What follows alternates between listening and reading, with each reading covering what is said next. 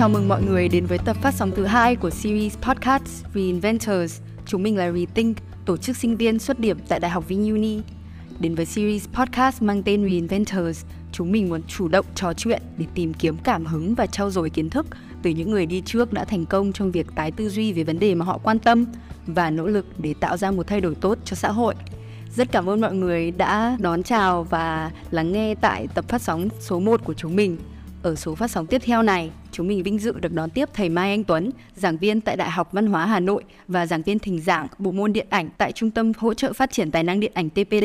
Em xin chào thầy Tuấn ạ. À, xin chào bạn Hồng Ngọc, à, xin chào các bạn tổ, tổ chức Duy Trinh, à, xin chào podcast của uh, Reinventor. À, ờ, tôi rất là vui khi được trò chuyện với các bạn là về một cái chủ đề mà tôi có một chút trải nghiệm, đấy là văn chương và điện ảnh. Hy vọng rằng là chúng ta có một cái buổi trò chuyện thật sự thoải mái và thẳng thắn về những trải nghiệm này của chúng ta.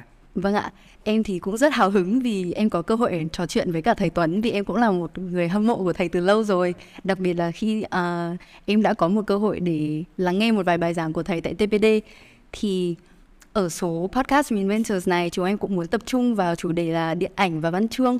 Em thấy rất may mắn vì em với thầy đã có một buổi trò chuyện từ trước vài tuần trước thì phải thì không biết là từ lúc đó đến giờ thì thầy có đang bận rộn trong dự án gì không thầy? Ừ, à, thực ra cái chuyện mà dạy văn học và điện ảnh thì có một cái điểm chung đấy là cái công việc mà chúng ta có thể làm việc của mình cá nhân được. Tức là hàng ngày tôi vẫn có thể đọc sách đọc các tác phẩm văn học đọc các công trình nghiên cứu văn học. Và dĩ nhiên thôi tôi cũng có thể xem những bộ phim mà mình yêu thích tại nhà. Như vậy thì à, cái khoảng thời gian mà gặp ngọc trước đây và bây giờ thì tôi vẫn duy trì công việc đó thường mỗi xuyên mỗi ngày. Dạ vâng, em thấy rất vui vì thầy nhắc đến việc là thầy vẫn còn rất nhiều thời gian để thoải mái đọc sách và xem phim. Thầy Tuấn hay xem những bộ phim gì hả thầy? Thực ra thì um, lâu lắm rồi tôi không phải là cái người mà thường xuyên chạy đến rạp một khi có một bộ phim mới ra rạp. Tôi quan điểm rằng là à, làm một cái người phê bình phim ý, thì dĩ nhiên phải theo dõi các cái sự kiện điện ảnh những bộ phim mới nhưng mà khoảng thời gian gần đây thì tôi cho phép mình có một cái độ lùi hơn tức là tôi quan tâm đến cái đạo diễn những cái gương mặt ừ, à, làm phim mà tôi yêu thích và có một cái phong cách riêng. Và tôi dùng cái khoảng thời gian độ đuôi đấy để có thể xem họ một cách kỹ lưỡng hơn. Cho nên là tôi ít khi ra rạp. À, theo nghĩa là sẽ phải đón chào phải đón xem những bộ phim mà được quảng bá được uh, truyền thông đề cập đến. Và tôi lắng lại để có thể xem những cái đạo diễn những bộ phim mà mình yêu thích. Dạ vâng ạ. Thế thì không biết là thầy có thể chia sẻ với chúng em một vài cái tên mà gần đây thầy đang chú ý không thầy? À, gần đây thì à, đầu tiên chúng ta có thể nhắc đến một bộ phim mà có lẽ là Ngọc và các bạn cũng đã biết. Đây là cái bộ phim tài liệu uh, Những đứa trẻ trong xương của đạo diễn Hà Lê Diễm. À, cái việc bộ phim Những đứa trẻ trong xương ra rạp ấy, đấy là một cái sự kiện khá là đáng chú ý của điện ảnh Việt Nam. Là bởi vì đây là một bộ phim tài liệu mà chúng ta biết rồi trong cái đời sống điện ảnh Việt Nam ấy thì phim tài liệu thì rất là khó khó để ra rạp. Phần lớn những bộ phim tài liệu thì có thể là để chỉ lưu hành hoặc là phát sóng ở nội bộ thôi. Nhưng mà bộ phim này ra rạp, tức là được bán vé, tức là được coi như là một cái tác phẩm nghệ thuật. Thì điều đầu tiên khiến cho chúng ta chú ý và đi xem những đứa trẻ trong xương, có lẽ là bởi vì bộ phim này nó được ra rạp, bộ phim tài liệu được ra rạp, và đặc biệt là bộ phim đạt một số cái giải thưởng quốc tế.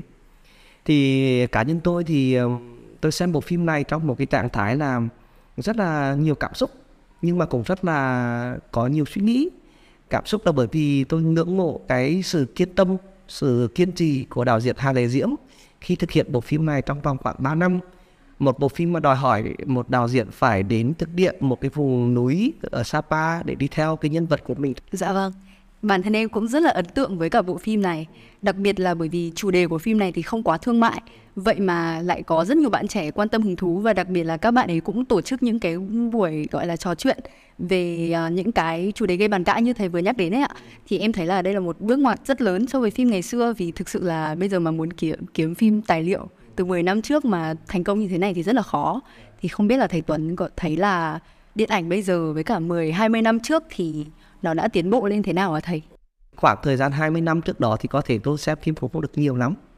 Nhưng mà nếu mà nhìn một cách à, sơ lược theo cái cảm nhận ban đầu của tôi thì có lẽ là để đưa ra một cái vài cái điểm um, so sánh giữa điện ảnh những năm gần đây tức là cứ phải và năm 10 năm gần đây với những điện ảnh à, trước đó thì theo tôi nó có ba cái điểm sau đây đầu tiên là chúng ta thấy thấy là bắt đầu từ những năm 2000 ấy chúng ta bắt đầu xuất hiện một cái sự à, lan sóng của các cái nhà sản xuất phim tư nhân, các công ty sản xuất phim tư nhân và cái thị trường phim tư nhân và tham gia vào cái đời sống điện ảnh, nó đã làm cho cái thị trường điện ảnh trở nên phong phú và đa dạng hơn.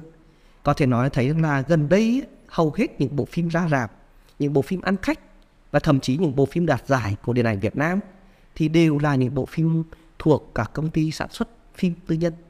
Và nó làm cho cái đời sống điện ảnh Việt Nam trở nên phong phú trở nên có sự cạnh tranh. Và nó cũng đòi hỏi cái, các ekip của cái nhà sản xuất phải biết đến cả cái gu, cái thị hiếu của khán giả công chúng hơn. Tôi cho đó là một trong những cái sự biến đổi rất quan trọng của điện ảnh Việt Nam. Bởi vì trước đây đặc biệt là giai đoạn từ những năm 80 70 trước đó, thì chúng ta biết là điện ảnh là chủ yếu là điện ảnh nhà nước. Hoàn toàn là những bộ phim ra rạp là do nhà nước đầu tư sản xuất. Và ra rạp thì đôi khi không phải mất vé. Chứ còn bây giờ thì chúng ta thấy là điện ảnh nó trở thành một cái cái cái sản phẩm thương mại và bắt buộc phải vận hành theo các quy tắc của thương mại. Cái điểm thứ hai là chúng ta thấy là xét một cách kỹ hơn ấy thì điện ảnh Việt Nam gần đây ấy, thì theo tôi là nó có cái sự phân hóa tương đối rõ giữa hai cái dòng phim mà ta tạm gọi tạm gọi đặt tên là dòng phim nghệ thuật à, và dòng phim thương mại. Thì sự phân hóa này nó cho thấy cái điều gì? Tức là trước hết là cái dòng phim thương mại trở thành cái dòng phim chủ đạo À, có cái số lượng à, à, lớn và thu hút được một cái đội ngũ làm phim tập trung vào đó. Những bộ phim nào doanh thu hàng trăm tỷ chúng ta đang nhìn thấy vẫn được coi là những bộ phim thương mại. Thế còn những cái bộ phim nghệ thuật một bộ phim mà ở đó cái dấu ấn sáng tạo của đạo diễn ở đó cái sự công phu trong kịch bản cái công phu trong ngôn ngữ điện ảnh thì cái số lượng này cũng không được nhiều. Nhưng mà cũng có một vài bộ phim đã bắt đầu có những cái giải thưởng quốc tế được khán giả trong nước đặc biệt là cái lớp khán giả yêu thích điện ảnh thực sự họ đánh giá cao. Thì cái sự phân hóa này theo tôi cũng là bình thường thôi bởi vì hầu hết trong lịch sử điện ảnh à, ở Việt Nam cũng như trên thế ở trên thế giới ấy, thì bao giờ nó sẽ có một cái sự phân hóa như vậy. Và tôi cho rằng là cái sự phân hóa này chắc chắn sẽ còn kéo dài. Cái điểm thứ ba thì tôi nghĩ là nếu quan sát ờ, một cách cụ thể hơn nữa thì có một vài cái sự thay đổi trong cái chủ đề trong cái câu chuyện của những bộ phim cụ thể. Ví dụ trước đây thì chúng ta biết là điện ảnh Việt Nam đặc biệt là điện ảnh cách mạng ấy tức là khoảng từ năm 1959 đến những năm 70 6 70 ấy, thì cái câu chuyện chủ yếu vẫn là câu chuyện về chiến tranh về người lính câu chuyện về xây dựng chủ nghĩa xã hội ừ, câu chuyện đấu tranh thống nhất đất nước. Thế còn những năm gần đây thì chúng ta thấy cái chủ đề cái câu chuyện của màn ảnh nó trở nên phong phú đa dạng hơn. Nó có thể là câu chuyện của những đô thị câu chuyện của những người trẻ ở đô thị cái câu chuyện của đời sống kinh tế thị trường nó không còn là cái câu chuyện của một cái tôi cá nhân hoặc là những câu chuyện à, à, à, gọi là mang tính chất là bám sát vào cái đời sống thời sự hơn. Thế thì khi sự đa dạng trong chủ đề đa dạng trong biểu đạt của cái câu chuyện đó nó thỏa mãn một cái nhu cầu khác khác nhau của của khán giả. Và từ cái các câu chuyện khác nhau đấy nó dẫn đến cái sự thay đổi về mặt thể loại của điện ảnh chúng ta thấy là trước đây chủ yếu thì điện ảnh Việt Nam vẫn là mạnh ở cái thể loại phim chiến tranh đúng không ạ? À, rồi thì là những câu chuyện à, mang tính chất là phản ánh hiện thực. Thế còn gần đây chúng ta thấy là trong đời sống điện ảnh Việt Nam nó có một sự đa dạng thể loại. Chúng ta vẫn còn đó cái thế mạnh à, phim về chiến tranh nhưng mà vẫn xuất hiện thêm những cái thể loại mới. Ví dụ như là thể loại phim hài hước lãng mạn à, thể loại phim hành động rồi thì thậm chí gần đây năm ngoái chúng ta thấy có thể loại phim tiểu sử thể loại phim mà uh, zombie xác sống nhưng như vậy thì cái sự đa dạng về câu chuyện nó kéo theo cái sự thay đổi về thể loại và tôi cho rằng đấy là một cái dấu hiệu rất là mạnh mạnh để, để chứng thực rằng là điện ảnh Việt Nam bắt đầu có cái sự phát triển phong phú và bắt đầu hòa nhập vào được cái tinh thần chung của điện ảnh trong khu vực và thế giới. Dạ vâng ạ. Em thấy là đặc biệt là một người mà đã theo dõi điện ảnh, em sẽ không nói là quá lâu rồi nhưng mà em cũng uh, có tìm tòi. Thì em cũng thấy là thực sự là điện ảnh Việt Nam bây giờ thì nó có thể phục vụ cho cả một khán giả đại chúng hơn lẫn một những người mà có quan tâm điện ảnh cụ thể hơn. Thì em thấy thế là một cái phát triển rất là quan trọng. Thì em không biết là thầy có thấy là những một vài phim đại chúng ở Việt Nam bây giờ nó có hơi hơi hướng của phương Tây không thầy? Ờ, chúng ta thấy thế này thực ra là để nói rằng là chúng ta ảnh hưởng phương Tây ấy, thì cũng khó để nói lắm. Bởi vì uh, gần đây thì chúng ta đã có thấy một có một hiện tượng là nhiều bộ phim chúng ta remake lại làm lại những phim nước ngoài. Trong đó có những bộ phim đặc biệt thành công về mặt doanh thu ví dụ như là phim tiệc trăng máu.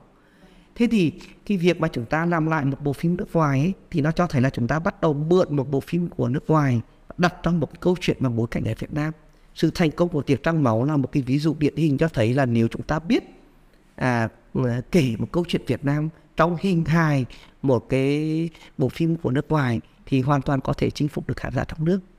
Nhưng mà tôi hiểu cái ý của họ của họ bạn ấy thì có lẽ là nằm trong một số cái chủ đề hay là một số cái câu chuyện hoặc một số cái thủ pháp mà chúng ta học được từ điện ảnh nước ngoài. Chẳng hạn tôi lấy ví dụ cái thể loại phim hành động. Thì chúng ta biết là những năm gần đây bắt đầu từ ví dụ phim dòng máu anh hùng phim bảy rồng rồi thì phim hai phượng. Chúng ta thấy là cái, cái thể loại phim hành động nó rất là phát triển và nó thu hút được khán giả. Thì tôi cho rằng là cái cách chúng ta làm phim hành động ấy thì về cơ bản là chúng ta vẫn đi theo những cái cái quy tắc cái kỹ thuật của làm phim hành động của nước ngoài. Và đôi khi là cụ thể hơn là của Hollywood. Thế thì cái cách này thì theo tôi cũng là bình thường thôi bởi vì chúng ta là vẫn cái nền điện ảnh đi theo và muốn chinh phục được cái thị trường thì ít nhất theo tôi vẫn phải tuân thủ theo những quy tắc được có là mẫu mực của thể loại đó. À, mà cụ thể là thể loại phim hành động chẳng hạn. Tôi như tôi vừa nói. Cái điểm thứ hai là tôi hiểu rằng là chúng ta ảnh hưởng ờ, phương tây là bởi vì ví dụ chúng ta bắt đầu cởi mở hơn trong những cái câu chuyện có tính chất liên quan đến tình yêu đến tính dục. Chúng ta bắt đầu khai thác những đề tài ví dụ như là đồng tính. Thì trước đây chúng ta biết là những cái đề tài đấy được coi là cấm kỵ. Thì bây giờ thì bắt đầu có những bộ phim điện ảnh khai thác chủ đề đồng tính. Thì cái chủ đề đồng tính thực ra là cũng không phải là hẳn là phương tây. Thì thì, thì, thì nó nhưng mà nó hoàn toàn là mới. Nó khiến cho chúng ta thấy là cái câu chuyện đấy hoàn toàn được có thể nhìn nhận và nhìn thấy trong thực tế xã hội Việt Nam. Rồi tôi cũng tôi hiểu rằng là một số cái cái hình ảnh liên quan đến cái đời sống tính dục của con người được các nhà làm phim biểu đạt một cách rõ nét hơn. Chứ còn trước đây thì chúng ta gần như không có. Thế thì cái này thì cũng rất hẳn là ảnh hưởng phương tây mà cái này có thể nói rằng là cái cái xu thế phát triển của điện ảnh rồi thì cái bối cảnh à, thưởng thức nghệ thuật cái à, sự cởi mở trong cái sự đón nhận của công chúng nó khiến cho các nhà làm phim phải tiếp cận và xử lý những câu chuyện những cái thủ pháp như vậy. À, dĩ nhiên thì chúng ta thấy là có những bộ phim có nhiều bộ phim thì nó bị coi là quá hời hợt quá nhàm chán quá đơn giản. À, và cũng không thiếu những bộ phim mà chúng ta xem thì không thấy Việt Nam đâu à, chúng ta có thể nhìn thấy ở đâu đó là một cái kiểu à, giang hồ bùi đời của của Hồng Kông à, chúng ta nhìn thấy đâu đó một cái thế giới của những cái à, sự xa xỉ phù phiếm của của của nước ngoài của phương Tây chỉ còn chúng ta rất nhìn ờ, rất là ít khi có thể nhìn thấy được những cái câu chuyện của Việt Nam những hình ảnh của đời sống Việt Nam. Dạ vâng ạ. À, chính vì những một vài bộ phim mà có thể là nó chưa phản ánh uh, hoàn toàn chính xác đời sống Việt Nam. Thì nên là em nghĩ là đây cũng tạo ra một cái định kiến nho nhỏ dành cho các bạn khán giả Việt và có lẽ là bây giờ chúng mình sẽ tập trung một chút vào khán giả trẻ chắc là tầm Gen Z. Thì hiện tại thì em thấy một xu hướng rất lớn của các bạn dưới 25 30 tuổi là các bạn hay ra dạp để xem phim. Tuy nhiên thì em là học ở trường VinUni thì sẽ có các bạn học từ các viện như là khoa học máy tính hay là sức khỏe thì các bạn thường có xu hướng là ra dạp để giải trí là chính. Thì gây lên một câu hỏi mà em cũng chăn trở là điều gì khiến cho tất cả giới trẻ ở khắp các lĩnh vực cần phải thưởng thức nghệ thuật? Thì thầy thấy câu trả lời cho câu hỏi này là gì thầy? Ừ, trước hết thì quan điểm của tôi cho rằng là cái cách mà chúng ta phân chia tạm mặc định rằng là những cái bạn mà học các ngành khoa học kỹ thuật ấy hay là công nghệ ấy, thì ít hoặc là không thích nghệ thuật ấy hay là chúng ta cứ phân chia là công khoa học công nghệ và nghệ thuật như là hai cái bờ của một dòng sông ấy. Theo tôi là quan điểm này không đúng. Tôi cho rằng là nghệ thuật là một cái sân chơi chung một cái sự thưởng thức chung một cái món ăn chung. Và tất cả mọi người ở mọi lứa tuổi mọi ngành nghề và công việc đều hoàn toàn có thể chọn những cái thực đơn nghệ thuật cho riêng mình. Chứ chúng ta không nên tắt miệng như vậy. À, có thể là trước đây thì chúng ta cứ quay quan niệm như như vậy nhưng mà bây giờ tôi cho rằng là đấy không phải ở thời điểm hiện nay thì cái nghệ thuật cái đời sống nghệ thuật ở Việt Nam theo quan sát của tôi ấy, từ âm nhạc từ hội họa rồi thì điện ảnh hay là văn chương nghệ thuật nó có một cái sự phát triển tương đối phong phú đa dạng. Và nó thu hút được một cái lượng công chúng lớn trong đó có những công chúng trẻ như mà bạn vừa nói. Cho nên chúng ta phải thấy rằng là nghệ thuật tôi xin muốn nói lại đấy là một cái thức ăn chung một cái món ăn tinh thần chung cho tất cả mọi người. Và chúng ta nên chọn lấy những cái thực đơn mà thực sự phù hợp với mình chứ chúng ta không nên nên bảo ra một cái barrier rằng là ok mình học ừ, khoa học máy tính thì sao mình phải đi xem nghệ thuật? Vậy là có phải. Cái điểm thứ hai là vậy thì những người trẻ à, đến với nghệ thuật à, sẽ đem lại cho các bạn điều gì? Cái này thì tôi cũng dám chắc là tôi có thể trả lời đúng hay không. Nhưng mà từ sự quan sát của tôi từ những trải nghiệm của tôi hoặc là từ công việc giảng dạy của tôi thì tôi thấy nó có mấy cái điểm thế này này. Thứ nhất là tôi cho rằng là những cái cái cái tác phẩm nghệ thuật ấy, nói chung ấy, nó gia tăng những cái cảm xúc cho các bạn trẻ. Gia tăng rất nhiều cái cảm cảm xúc các các bạn trẻ. Đôi khi do vì cái môi trường xấu, do cái sự trải nghiệm cuộc sống chúng ta hơi ít. À, chúng ta chỉ có những mối một quan hệ như là bạn bè gia đình rồi nhà trường. Cho nên là cái lượng cảm xúc trong đời sống chúng ta nó chỉ có ở trong cái ngưỡng như vậy thôi. Thì khi chúng ta trải nghiệm một cái nghệ thuật nào đó chúng ta xem một bức tranh, chúng ta xem một cái bộ phim, chúng ta đọc một cuốn sách văn chương, thì tôi tin rằng cái lượng cảm xúc mà các bạn có được nó sẽ gia tăng một ngày. Và theo tôi, một trong những sự trưởng thành tốt của người trẻ, đấy là khi cảm xúc chúng ta đủ đầy. Và cảm xúc này không chỉ là cảm xúc ừ, tích cực đâu. Theo nghĩa là phải lúc nào phải vui, lúc nào phải phấn chấn, lúc nào cũng phải là là là là là nhiều cái ước mơ khát vọng mà có thể cái cảm xúc đó đôi khi là cái sự suy nghĩ về bản thân mình đôi khi là nỗi buồn đôi khi là cảm giác mất mát đôi khi là cảm giác cô đơn và lạc lõng. Thì những cái trạng thái cảm xúc khác nhau đấy nó sẽ giúp cho người trẻ trưởng thành một cách chín chắn hơn. Tôi tin rằng là nghệ thuật nó sẽ đem cho các bạn nhiều các cái sắc màu cảm xúc để cho chúng ta trưởng thành. Cái điểm thứ hai là chúng ta thấy được này trong cái sự tiếp xúc với nghệ thuật thì, thì có lẽ nó sẽ có một cái sự phiêu lưu về mặt tình biết về mặt trí thức. Nói gì thì nói một, một ngành nghệ thuật nó sẽ có một cái ẩn nghĩa trong đó. Nó sẽ có một cái sự ẩn giấu về một tri thức nào đó. Chúng ta xem một cái tác phẩm hội họa chúng ta có thể băn khoăn về những cái hình khối đường nét màu sắc. Chúng ta xem một bộ phim chúng ta có thể băn khoăn về câu chuyện băn khoăn về những cái à, hình ảnh màu sắc ánh sáng âm thanh trong đó chúng ta thưởng thức một tác phẩm văn chương, chúng ta có thể băn khoăn về các cái câu chuyện, các nhân vật, cái diễn biến tâm lý, vân vân. Thế thì những cái băn khoăn đó, những cái sự thúc giục đó, nó khiến cho chúng ta phải đi tìm những cái ẩn nghĩa. Thế thì bất kỳ ai trong chúng ta cũng đều có một cái nhu cầu, tôi tin như vậy, là phải đi tìm một cái ẩn nghĩa ngoài chính cái công việc chuyên môn mình đang trải nghiệm. Một bạn học khoa học máy tính hoàn toàn có thể băn khoăn là cái nụ cười của nàng Moda Lisa như thế nào chứ? Một bạn mà học quản trị kinh doanh chúng ta có thể băn khoăn rằng là một bộ phim đạt giải Oscar vì sao nó lại được công chiếu ở toàn toàn cầu? Và tại sao nhiều người lại quan tâm đến để nói như vậy? Một bạn học về ngành uh, gọi là truyền thông marketing chẳng hạn thì các bạn cũng sẽ băn khoăn là một cái tác phẩm văn học đạt giải Nobel đạt giải Man Booker chẳng hạn. Tại sao lại có một câu chuyện đáng để suy nghĩ như vậy. Thì cái sự băn khoăn đó theo tôi nó, nó thúc đẩy cái sự tìm kiếm tri thức của chúng ta. Và đây là thời thời đại mà tôi cho rằng là chúng ta cũng không nên tự tạo ra những cái ốc đảo tri thức của riêng mình. Dĩ nhiên chúng ta biết càng sâu một lĩnh vực nào đó thì càng tốt nhưng cũng không có nghĩa là chúng ta từ chối chúng ta tránh mặt những cái mảng màu tri thức khác. Và tôi tin rằng là khi mà chúng ta có cái sự hiểu biết đầy đủ có một cái vốn tri thức đầy đủ thì chúng ta cũng trưởng thành một cách chín chắn hơn. Cái điểm thứ ba khi vào trải nghiệm nghệ thuật ấy, đặc biệt là ở trong môi trường Việt Nam ấy, thì tôi tin rằng là các bạn sẽ hiểu người khác hơn sẽ nhìn thấy chú người khác xung quanh mình như thế nào. Khi các bạn đến một cái rạp phim các bạn hãy nhìn thấy ai là những người chính ở khán giả chính ở trong rạp đấy những người cùng độ tuổi với mình hay là những người lớn tuổi hơn mình. Khi các bạn xem một bộ phim chiến tranh các bạn ngạc nhiên vô cùng là bởi vì xung quanh chúng ta không còn những người trẻ, thì chúng ta có thể đặt ra một câu hỏi là tại sao những người trẻ không quan tâm đến chiến tranh không? Hay là các bạn lại quan tâm nhiều hơn đến những bộ phim zombie, trong khi những người lớn tuổi hơn mình, bố mẹ mình thì lại không quan tâm đến đến zombie? Các bạn thích rap, nhưng mà tôi lại không thích lắm có nhiều người là thích nhạc thính phòng, nhưng có những người khác cảm thấy thính phòng là một cái gì đó rất khủng khiếp. Thế thì chúng ta nhìn vào cái môi trường thưởng thức nghệ thuật, nhìn vào công chúng nghệ thuật đó, chúng ta có thể có một cái sự sự đối sánh dựa chính mình dựa thế hệ của mình với những người xung quanh. Tức là chúng ta sẽ hiểu cái tha nhân hơn.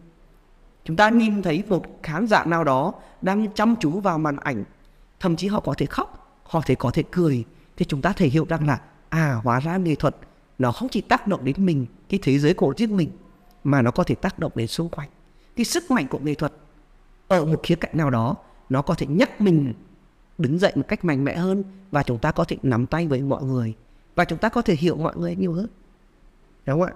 Thế thì tôi nghĩ rằng là ở đây những người trẻ không phải bởi vì họ đến rạp xem phim để chỉ để giải trí không thôi. À, mà đôi khi họ đến rạp xem phim để nhận ra mình để tìm thấy mình để thấy mình một trong một cái hình hài khác nữa. Thế thì cái sự trải nghiệm điện ảnh cũng như là trải nghiệm các nghệ, nghệ thuật khác ấy thì theo tôi, đấy là một trong những cái trải nghiệm rất là đáng quý và thật sự là đáng quý hơn đối với những bạn ừ, đang là độ tuổi 20 như các bạn ở đây và tôi tin rằng là để chúng ta có một sự trải nghiệm sâu sắc về nó, thì tôi rất là muốn dùng làm một cái chữ mà tôi đã nói từ lúc nãy đến giờ đấy là chúng ta sẽ trở thành một cách ừ, đầy đủ hơn. Dạ vâng ạ. Thì quả thật là sức mạnh của điện ảnh thì đó làm cho mình toàn diện hơn, thì thầy nhắc đến tiệc trăng máu, thì thầy cũng làm cho em nhớ đến trải nghiệm làm được lần đầu tiên em xem tiệc trăng máu ở dạp. Thì ngoại trừ những tiếng cười và mình cũng xem được những phản ứng của người khác ở trên dạp, thì đi về em cũng có một cái sự thôi thúc để em nghiên cứu xem là điện ảnh của ý là cái phim gốc là như thế nào. Và đồng thời không chỉ thế, em cũng cảm thấy là trong những ngày tới thì em có khả năng bày tỏ tình cảm với gia đình tốt hơn, đặc biệt là sau một cái trải nghiệm điện ảnh như như phim đó thì quả thật là đúng là trải nghiệm điện ảnh là một trải nghiệm rất tuyệt vời. Thì uh, em rất vui vì các bạn trẻ bây giờ cũng rất nhiều người nhận ra rằng điện ảnh sẽ là một cái một nghệ thuật sẽ có một vai trò càng ngày càng lớn trong cuộc đời mọi người. Nhưng mà cũng chính vì như thế thế nên là bây giờ các bạn có vẻ có xu hướng khắt khe hơn với điện ảnh Việt Nam. Thì em không biết là thầy thấy những cái phản ứng rất là trái chiều hay tiêu cực với một vài phim điện ảnh gần đây ví dụ như là nhà bà nữ hay là bố già hay là em và chị thì thế nào ạ thầy? Ừ, thực ra ở khía cạnh ừ, tiếp nhận đấy thì tôi cho rằng là những cái phản ứng của khán giả à, của công chúng khi thưởng thức một cái tác phẩm nghệ thuật nói chung và trong đó có điện ảnh nói riêng là chuyện hết sức bình thường. Ở thời nào thế thôi. Ở thời nào công chúng cũng có một quyền lực rất là lớn khi tiếp nhận một cái tác phẩm nghệ thuật. Bởi vì khi họ họ họ thảo thưởng thức thì họ có quyền được đặt ra cái suy nghĩ cái nhận xét của mình. Cho nên chúng ta thấy xoay quanh những bộ phim mà bạn vừa nhắc đến như là bố già nhà bà nữ hay là em và trịnh luôn luôn tạo ra một cái làn sóng dư luận khác nhau. À, có khen có chê thậm chí chúng ta dùng một cái từ hay ném đá à, tạo ra một cái lượng anti rất là lớn. Thì theo tôi xét ở khía cạnh tiếp nhận nhé thì chúng ta tôi coi đấy là một hiện tượng khá là bình thường và dĩ nhiên chúng ta sẽ phải còn chứng kiến cái làn sóng này sẽ kéo dài khi mà các phương tiện biểu đạt quan điểm cá nhân đặc biệt trong đó có mạng xã hội đang được phổ biến như hiện nay. Mọi người đều được có một cái không gian của riêng mình và họ được quyền đặt đặt cái ý kiến. Đó là cái chuyện rất bình thường. Nhưng ờ, theo tôi thì có lẽ chúng ta phải phải đặt ra một cái vấn đề là chúng ta đang thiếu uh, những cái khán giả những cái công chúng à, đánh giá cái tác phẩm nghệ thuật một cách có chuyên môn.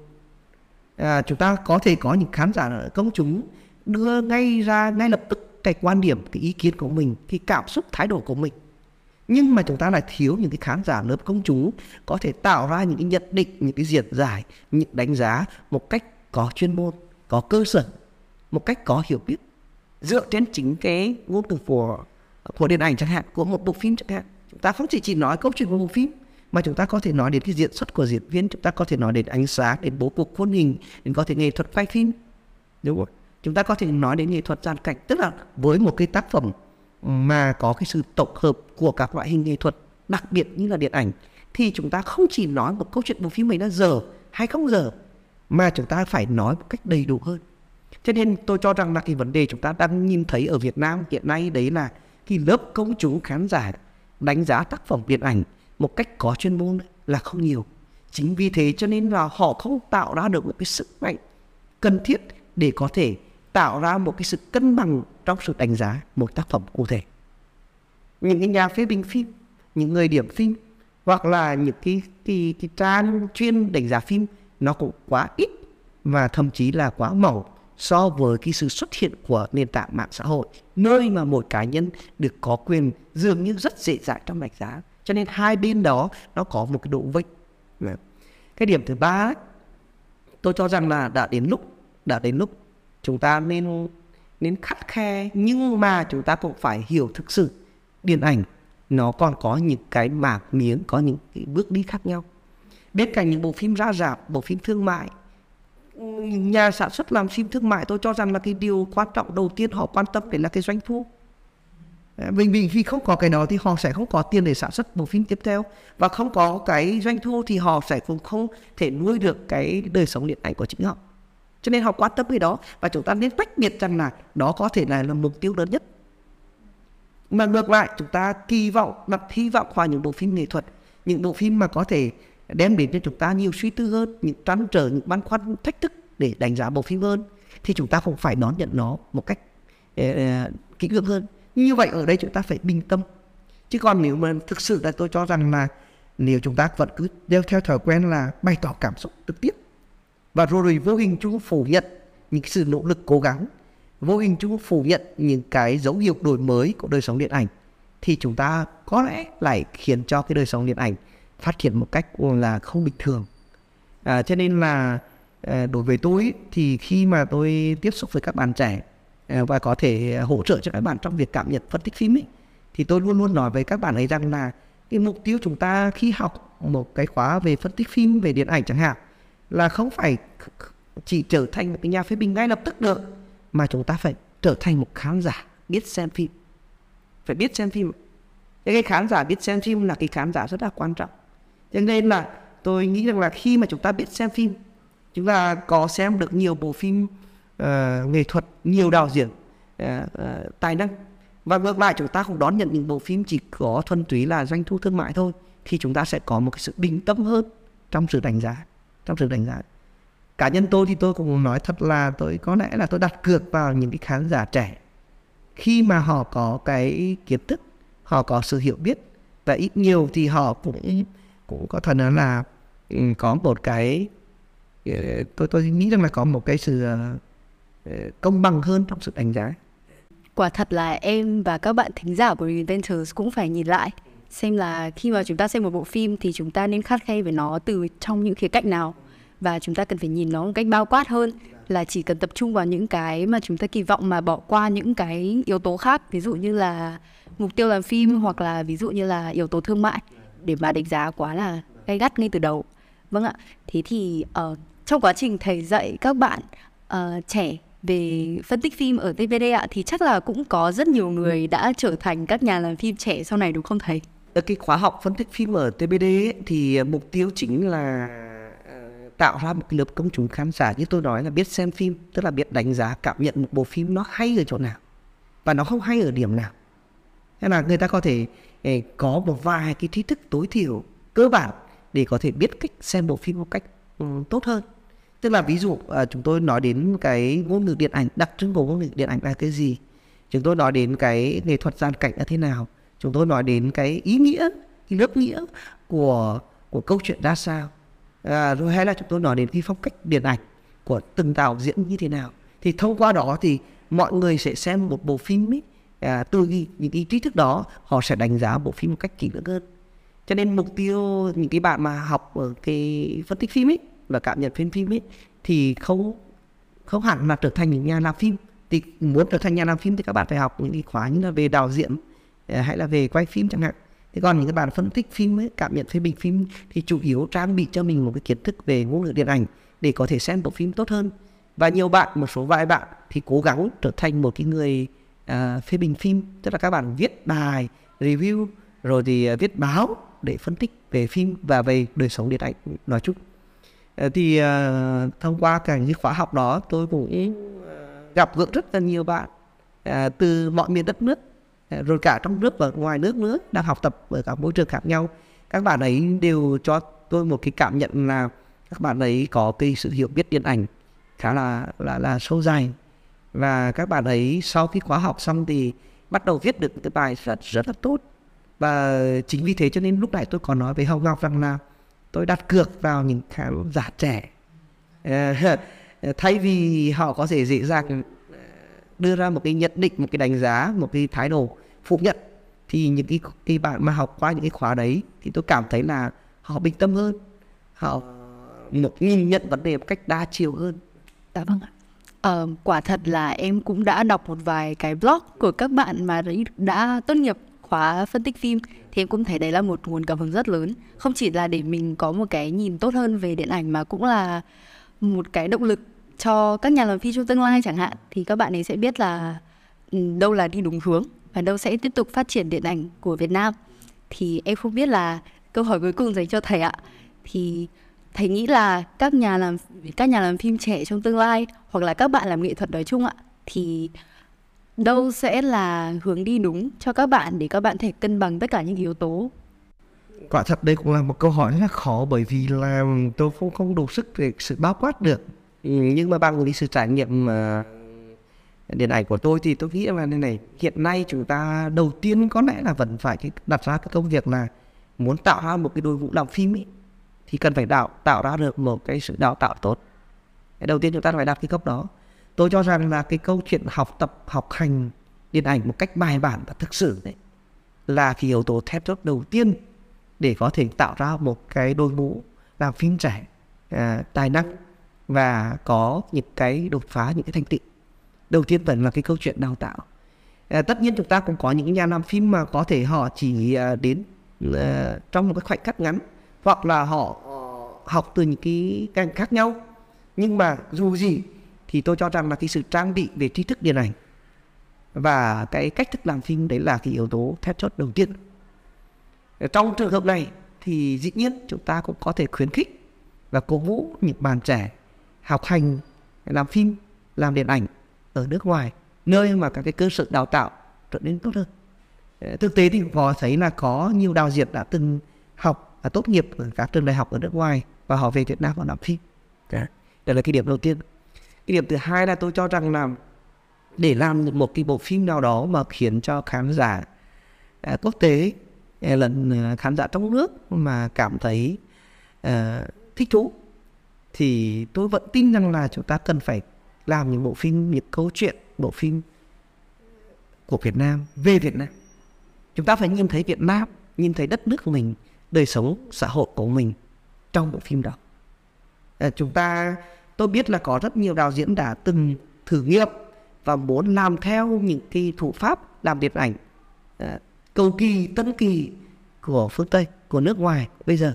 Nhưng nếu mà cái câu chuyện của anh ta ấy kể anh ta đưa ra ấy mà nó hơi xa lạ nó không thấy ở một Việt Nam nào đó thì tôi cho rằng là nó sẽ bị vách cho nên cái thủ pháp cái tân kỳ cái sự đổi mới của người điện ảnh đó nó cũng không thực sự là một con đường đi lâu dài được những bộ phim mà tôi cho rằng là khá thành công ở của điện ảnh Việt Nam trong vòng khoảng 20 năm vừa rồi tôi có thể kể theo cảm quan của tôi. Ví dụ à, là biệt không chồng ví dụ như là thung lục hoang vắng ví dụ như là mùa len trâu như là chuyện của Pao như là trăm nơi đáy giếng như là bi đừng sợ.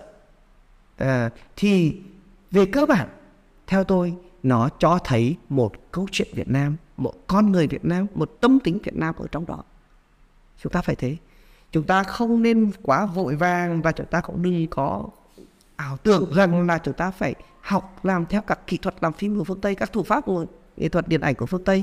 Khi rồi chúng ta đi các cái giải thưởng quốc tế và chúng ta nghĩ rằng là ở đó có thể có một cái giải thưởng thì về có thể chinh phục được khán giả trong nước. Ngay lập tức, chúng ta đã thấy là có rất nhiều trường hợp là có cái độ vách như thế này rồi cho nên thực sự thì tôi quan sát một số nền điện ảnh à, thành công, chẳng hạn như là Iran, như là Trung Quốc, như Đài Loan, như Hồng Kông ấy, thì tất cả những bộ phim mà họ có cái kết quả tốt ở các giải thưởng quốc tế, họ đều kể một câu chuyện của chính đất nước họ, con người dân tộc họ, xã hội họ. Đấy, thì là cái cái chúng ta ở đâu, chúng ta là gì trong điện ảnh là phải rõ rất rõ. Tôi chờ đợi như vậy nhưng mà cái điểm thứ ba nữa, nói cụ thể hơn thì tôi cho rằng là chúng ta phải có một cái đội ngũ làm phim thực sự. Hiện nay theo quan sát của tôi thì trong cái việc mà để đi đến điện ảnh của Diệp Việt Nam ấy, nó cũng thiếu nhiều thứ lắm. Tôi còn lại không bàn đến công nghệ không bàn đến chuyện tiền nong, bởi vì tôi cũng rành làm chuyện này. Nhưng mà tôi quan sát là có lẽ là thiếu mấy cái này. Thứ nhất là tôi vẫn cho rằng là chúng ta thiếu một cái đội ngũ ờ, diễn viên thật sự xuất sắc diễn viên ờ, điện ảnh chúng ta đang khá là thiếu. Theo cảm nhận của tôi ờ, không có những gương mặt điện ảnh ờ, diễn viên điện ảnh thực sự lớn tài năng.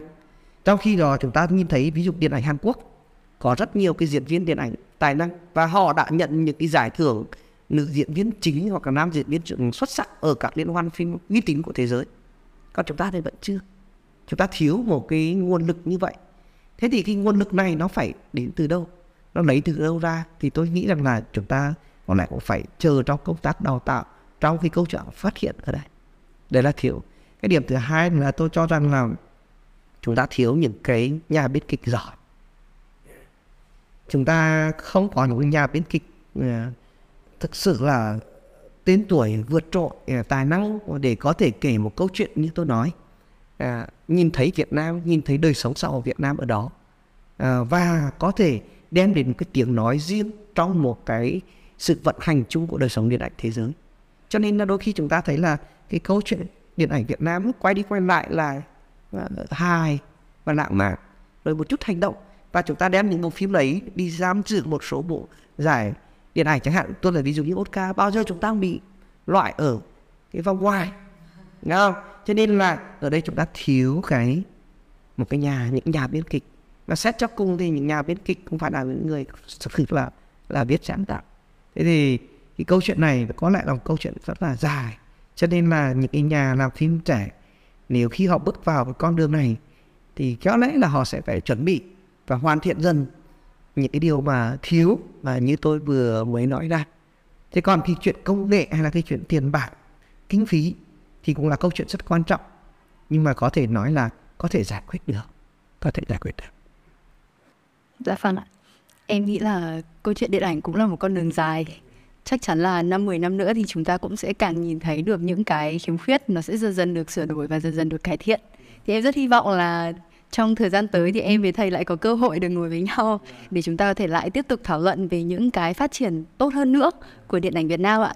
Thì không biết là ở cuối số podcast này thì thầy có thể gửi cho các bạn thính giả một bộ phim hoặc một câu thoại mà thầy nghĩ là các bạn nên xem hoặc nên nghe không thầy? Ừ, vâng. Tôi cũng không biết là cái gợi ý của tôi dành cho các bạn trong cái podcast này có phải hợp với các bạn không? Nhưng mà như tôi nói lúc đầu ấy thì uh, những năm gần đây tôi quan tâm nhiều hơn đến các đạo diễn tức là tôi phải xem các phim của một đạo diễn thật sự kỹ cho nên tôi xin phép được nói tên các đạo diễn mà tôi đã từng xem đã từng viết đã viết đã đang viết đang viết về học. À, à, tôi dự tôi xem thì khá là nhiều nhưng mà tôi chọn lọc. À, tôi có mấy đạo diễn thế này. Đầu tiên đấy là ở châu Á thì à, tôi giới xin phép giới thiệu với các bạn là đạo diễn Abbas Kiarostami một đạo diễn Iran được coi là bậc thầy của điện ảnh Iran. Một đạo diễn thứ hai là Aha Fadi là được coi là cái gương mặt lớn nhất của điện ảnh Iran hiện tại.